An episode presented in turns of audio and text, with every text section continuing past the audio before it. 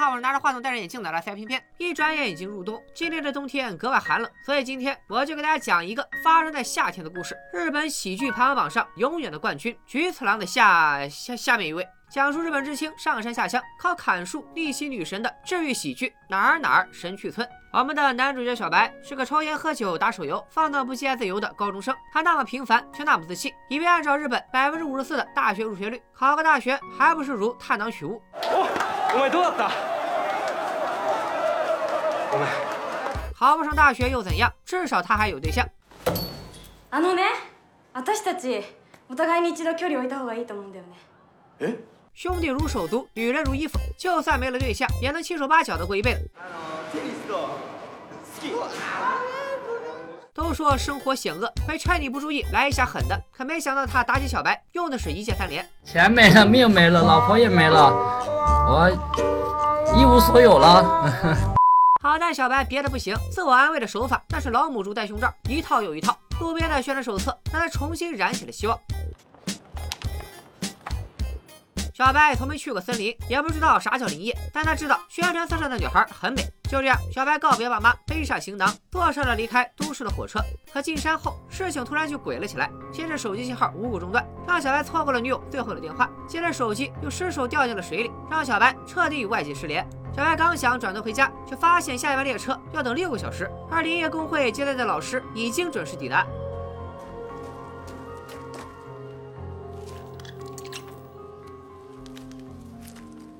これマムシえ毒蛇やから噛まれたら大変やから既来之则安之。深山老林里空气清新，林业工会包吃包住包分配，只要大家在这里完成一个月的学习，就可以留下来进行一整年的实习。小白也开门见山，直奔主题，询问起宣传册上美女的下落。これここ見て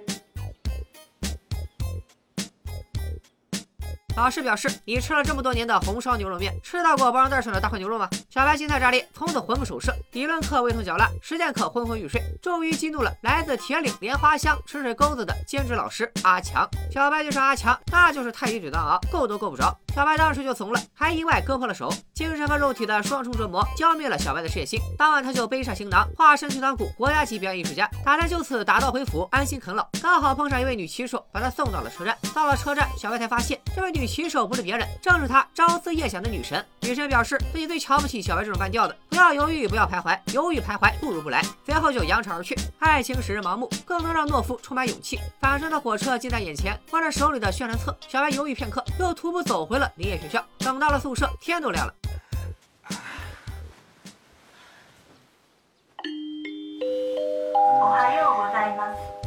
时间一晃而过，谁也没想到，小白居然撑过了一个月的课程，顺利拿到了毕业证。就连老师也对他刮目相看。小白干得不错，早就发现你与众不同了，你日后必成大器。挺优干得不错，早就发现你与众不同了，你日后必成大器。小白选择中村林业作为实习地，因为他依稀记得那晚女神的外套上就印着中村林业。同学们纷纷表示佩服，因为中村林业位于铁岭莲花乡吃水沟子，不能说它偏僻，只能说鸟不拉屎。我我是来自大城市铁岭莲花吃水沟子的。听到熟悉的地名，小白的心里咯噔了一下。果然，没过一会儿，那个和小白命令饭课的男人就开着破烂皮卡姗姗来迟。看到小白，阿强的心里美滋滋。は阿强说，来的时候碰见了高速公路，多耽搁了一会儿，希望小白别在意，在意也憋着不准说。小白有些蒙圈，不是说村子在深山老林里吗？咋还通高速了？不过很快他就明白了。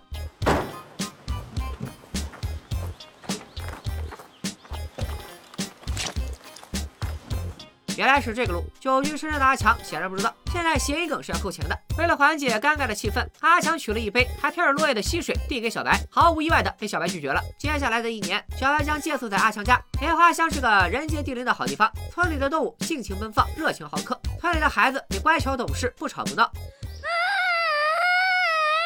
工作轻松，压力小，团队和谐，氛围好。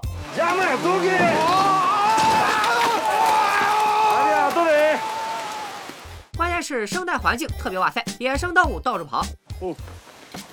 これ昼やな何ヒルあちょっと恥ずかしがっとる場合かああ無理に取るな血止まらんようになるでどうしたらいいんですか火や火ライターライターあちょっとちょっとちょっとちょっとちょっとちょっとマイクもおる 自由的生活还激发了村民的表现欲，冷不丁的给你整一段才艺表演。当当当， 大河向东流啊，天上的星星三百斗啊。嘿呀，咿嘿呀，嘿嘿嘿嘿咿嘿呀，嘟嘟嘟给你说啊，该知知知知，风风火火上九啊。靠山吃山，靠水吃水，村民们就地取材，高速公路成了盘中餐。奶奶的陈年壮阳酒，愣是把小白乐成了闺蜜们。就连半夜起来喝杯水，小白都能和奶奶来一场间接的亲密接触。最让小白心态崩坏的是，中村林叶压根就没有自己心仪的那位女神。小白的推蓝骨传统异能再次上演，然而小白都准备起跑了，斜向上四十五度的腚都撅到位了，女神却再次出现，踏破铁鞋无觅处，女神就在隔壁住。原来女神是村里的老师，上 thân 穿着中村林叶的衣服，是阿强怕她骑摩托太冷，把自己的外套借给了她。小白从阿强夫妇的口中得知，女神名叫长德雅美啊，简称小美，曾经和一个像小白一样上山下乡的知青谈过一场轰轰烈烈的恋爱，可惜最后男方离开了村庄，这段感情也就不了了之。一晃几年过去了，女神也成了大龄剩女，在这种偏僻的小村庄，高龄不婚就是一种罪过。小美被村里的人说过不少闲话，小白心说这回是来着了，我不入地狱谁入地狱？就让我来背负着命运的十字架吧。凭借小白多年的撩妹经验，想要追求女神，第一要学会献殷勤，多刷存在感。哦。第二，要尊重她的事业。小美是村里幼儿园的老师，那就得先和孩子们打成一片。啊，みんな、あれあれ、あれがまたお昼にやられてる。然后再和女神打成一片。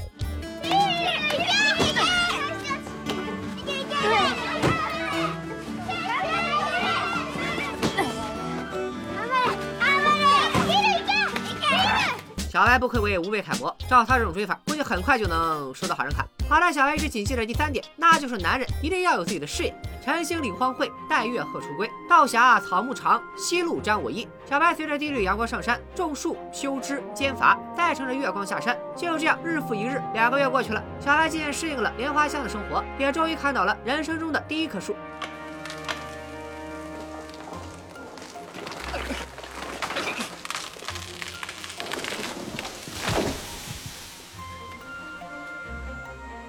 小心点啊！鲁迅先生曾经在不经意间私底下说过：“农村怎么才能富？少生孩子，多种树。一棵一百零五岁的杉树就能卖出至少八十万日元的天价。他养成一棵这样的树，需要几代人的辛勤耕耘，树干散发出天然的芬芳，是几代人汗水的凝结。林业不比农业，种瓜得瓜，种豆得豆，吃着自己种的蔬菜，每一口都是丰收的喜悦。而林业工人种下一棵树苗，或许这辈子都见不到它长成参天大树。在收获昨日精心呵护的树木时，也在播种未来的种子。林业就是这么浪漫。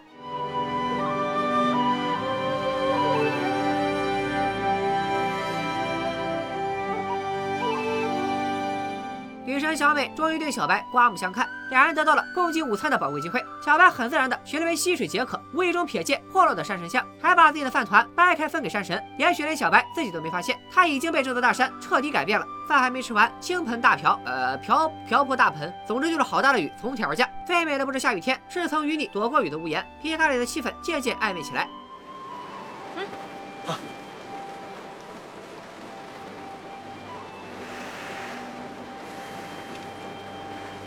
して返す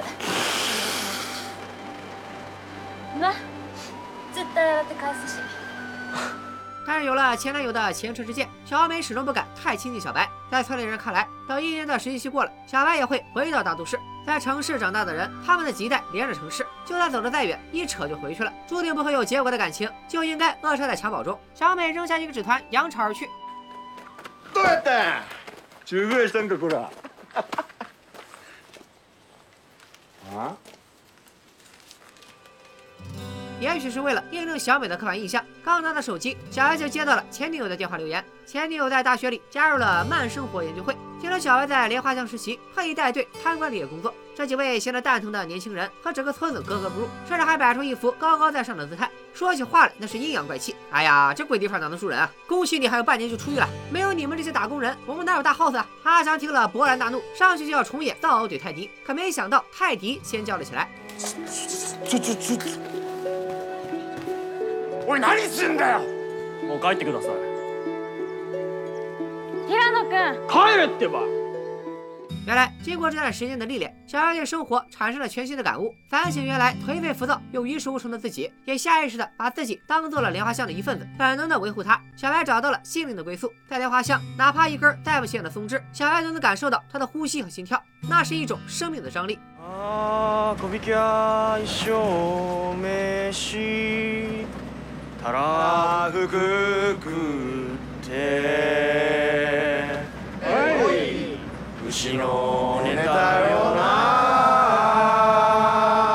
转眼间秋去冬来，大雪封山。俗话说，冬天到了，春天还会远吗？莲花香也将在来年开春，迎来一年一度的祭大山神仪式，村民心目中极为重要的封建迷信活动。而今年刚好是每四十八年一届的大祭典，莲花乡周围所有村子都会参加。但是在以长老为首的村里老一辈儿看来，小白终究是个只待一年的外人，让外人参加大祭典，怕是要遭山神的惩罚。 阿强替小白争辩道：“虽然这小白种树东倒西歪，砍树乱七八糟，打锤十有九空，修枝寸寸不齐，干啥啥不行，吃啥啥不够，除了造肥料，基本没啥用。但他依然是我阿强认可的大山之子。”一番话振聋发聩，听得小白百感交集，听不出自己是挨了顿夸还是挨了顿骂。几个月转眼就过去了，天气日渐暖，流水破坚冰，树枝着翠绿，暴雷吐新芽。这些春的使者驱散料峭冬寒，带来了春的气息。今天是山流之日，莲花乡人认为山神会在今天清点树木的树木，任何人都不准进山，因为进山的人也会被山神当做树木，永远留在山里。可越是不让人干的事儿，就越有人想去干。Here's me planting an idea in your head. I say to you, don't think about elephants. What are you thinking about? 大象没在冰箱里头关着呢。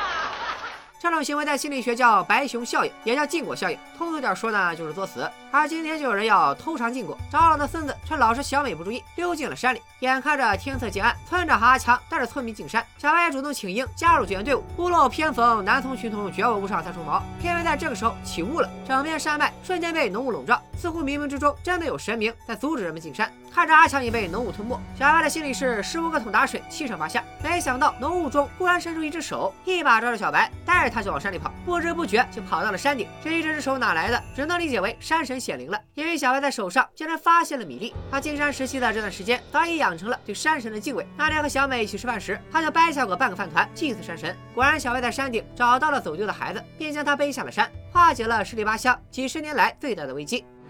もう心配させやんといてよアホすみません子供ってなんか重いんすね こっちの手がなんか示しておいお前耳に何ぶら下げてるんやえ这是大自然对人类的馈赠，是舌尖上活蹦乱跳的美味。小白身中剧毒，倒在地上，想起了前前世在长安城里的舞蹈，想起了前世和耶稣同居的日子。冷たい しかしこの灼熱の夏君の耳たぶをもってしても乗り切れるかどうか想起了高中生涯、青春期的小烦恼。终于，小白白眼一翻，昏了过去。好在村长事先叫来了救护车，小白这才有惊无险。经历了这场骚乱，小白获得了老一辈的认可，得到了参加祭典的资格。小美也对他刮目相看，但小白反而不悲不喜，大难不死，他整个人都有些佛系。ちょっと笑い事じゃないんですよごめんごめん一转眼到了祭典当天，男人们都穿上冬裆布，小白有点蒙圈，因为没人告诉他祭典的流程。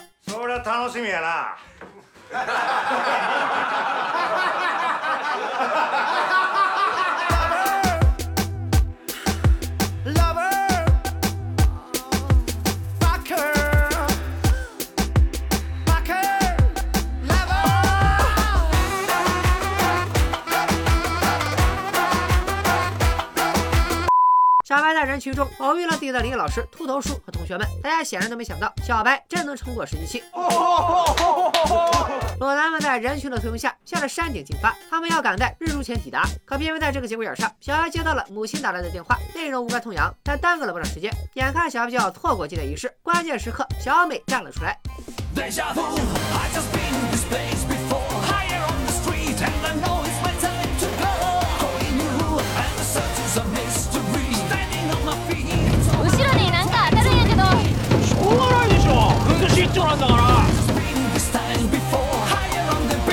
I know it's a place to go. 在小美的帮助下，小白准时抵达。众人迎着第一缕朝阳，冲着整座山上最粗壮的古树，又是撒盐又是倒酒。等到快腌入味了，就放弃了代表先进科技的电锯，抄起了原始的斧头和锯子，咔咔一顿造。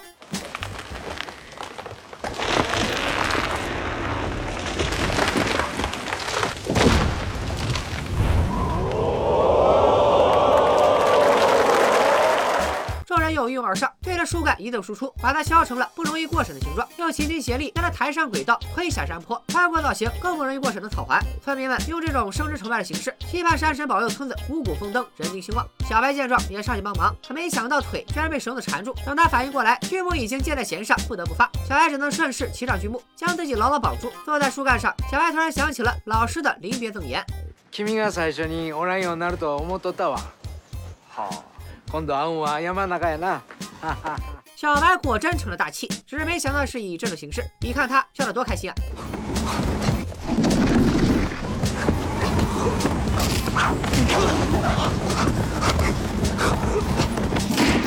好在有主角光环的庇佑，小白无视所有物理学定律，连脖子都没断，就安全着陆了，成了本次祭典的最大焦点。村里的女人们也一拥而上，摸向了那个木头。转眼间，一年的实习期结束了，小白又来到了熟悉的站台，即将踏上归途，向朋友们鞠躬致谢。奶奶将正当动静的蛇酒忍痛割爱，孩子则放声大哭。至于阿强，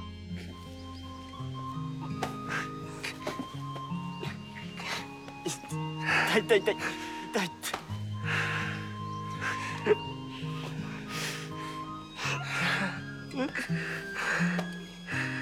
等到最后，小美还是没有出现。小白含泪坐上列车，正当他安在神上的时候，窗外突然出现一道熟悉的身影。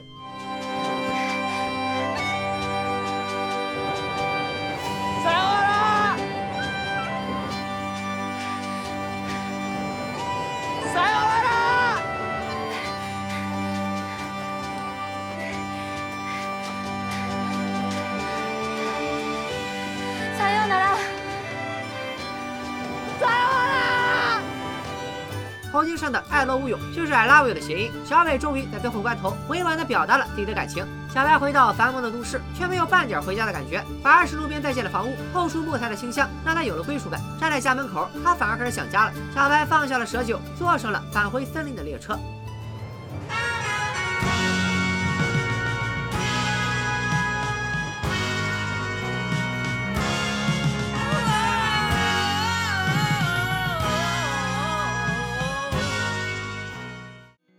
哪儿神剧村拍摄于二零一四年，此时的染谷将太尚且青涩，长泽雅美也青春靓丽。导演矢口使劲的镜头，毫不吝啬的呈现三重县神剧村的山林和田园，崎岖的山路向树林深处蔓延，峰回路转，质朴古拙的山村映入眼帘。雾气缭绕中，树木笔直生长带红蓝叠嶂，便是一个日本知青上山下乡接受在教育，帅哥靠砍树逆袭女神的老套故事，放在神剧村的舞台上，就像隔夜饭泡上一壶春茶，成了商业大餐中一碗解腻的茶泡饭。导演关注的。也不只是主角个人的成长，也是他所代表的现代都市人的生存状态。十年之计莫如树木，终身之计莫如树人。这句出自管子全秀的话，非常适合用来阐释神曲村的内核。伐木职人们用几代人的人生去细心栽培呵护树木，有生之年或许都看不到收获值。这既是一种浪漫，也是传承数百年的匠人精神，更是在鸟叫虫鸣中向着本源的回归。万事向前看，物欲横流的当下，生活在都市的打工人，在日复一日的重复工作中消磨生命，沉迷于虚伪的办公室社交。时不时在朋友圈发条带图小作文，给自己打鸡血，成为他人口中的奋斗兵，一边说服自己这就是我所向往的工作，一边指望着来自他人的肯定。直到神曲村那一缕原木的清香穿过大街小巷，唤醒灵魂深处的记忆。神曲村的伐木工人们看似也是在重复机械性工作，但他们从人们之间的羁绊、人与自然的亲近中收获快乐与满足。在深山中的神曲村回归伟大的自然，道贝尔真的鼓励你去和老板对线，然后辞职去阿拉善种树。不过你要是去了，顺便帮我照一下所有的树。我们总是在抱怨和逃避生活，而不是发现和融入生活。无论是对工作还是生活状态，我们都该给自己一个重新审视和规划的机会，找到心灵深处最渴望的前进方向。就像片中的小白，一个浑浑噩噩、不知路在何方的学渣，他喝不惯溪水，吃不下鹿肉刺身，对蝮蛇敬而远之，工作笨手笨脚，每天都想着逃跑，嫌弃神域村的一切。可在大自然和村民的影响下，他习惯了没有手机、没有网络的生活，将奶奶的蝮蛇酒视若珍宝。收工途中，自觉唱起了伐木工之歌，也唱出了心底的声音。告别了人情淡漠的都市，去拥抱质朴和睦的乡村，用努力获得认可，收获最本真的快乐。也许这才是他真正向往的生活。拜了个拜。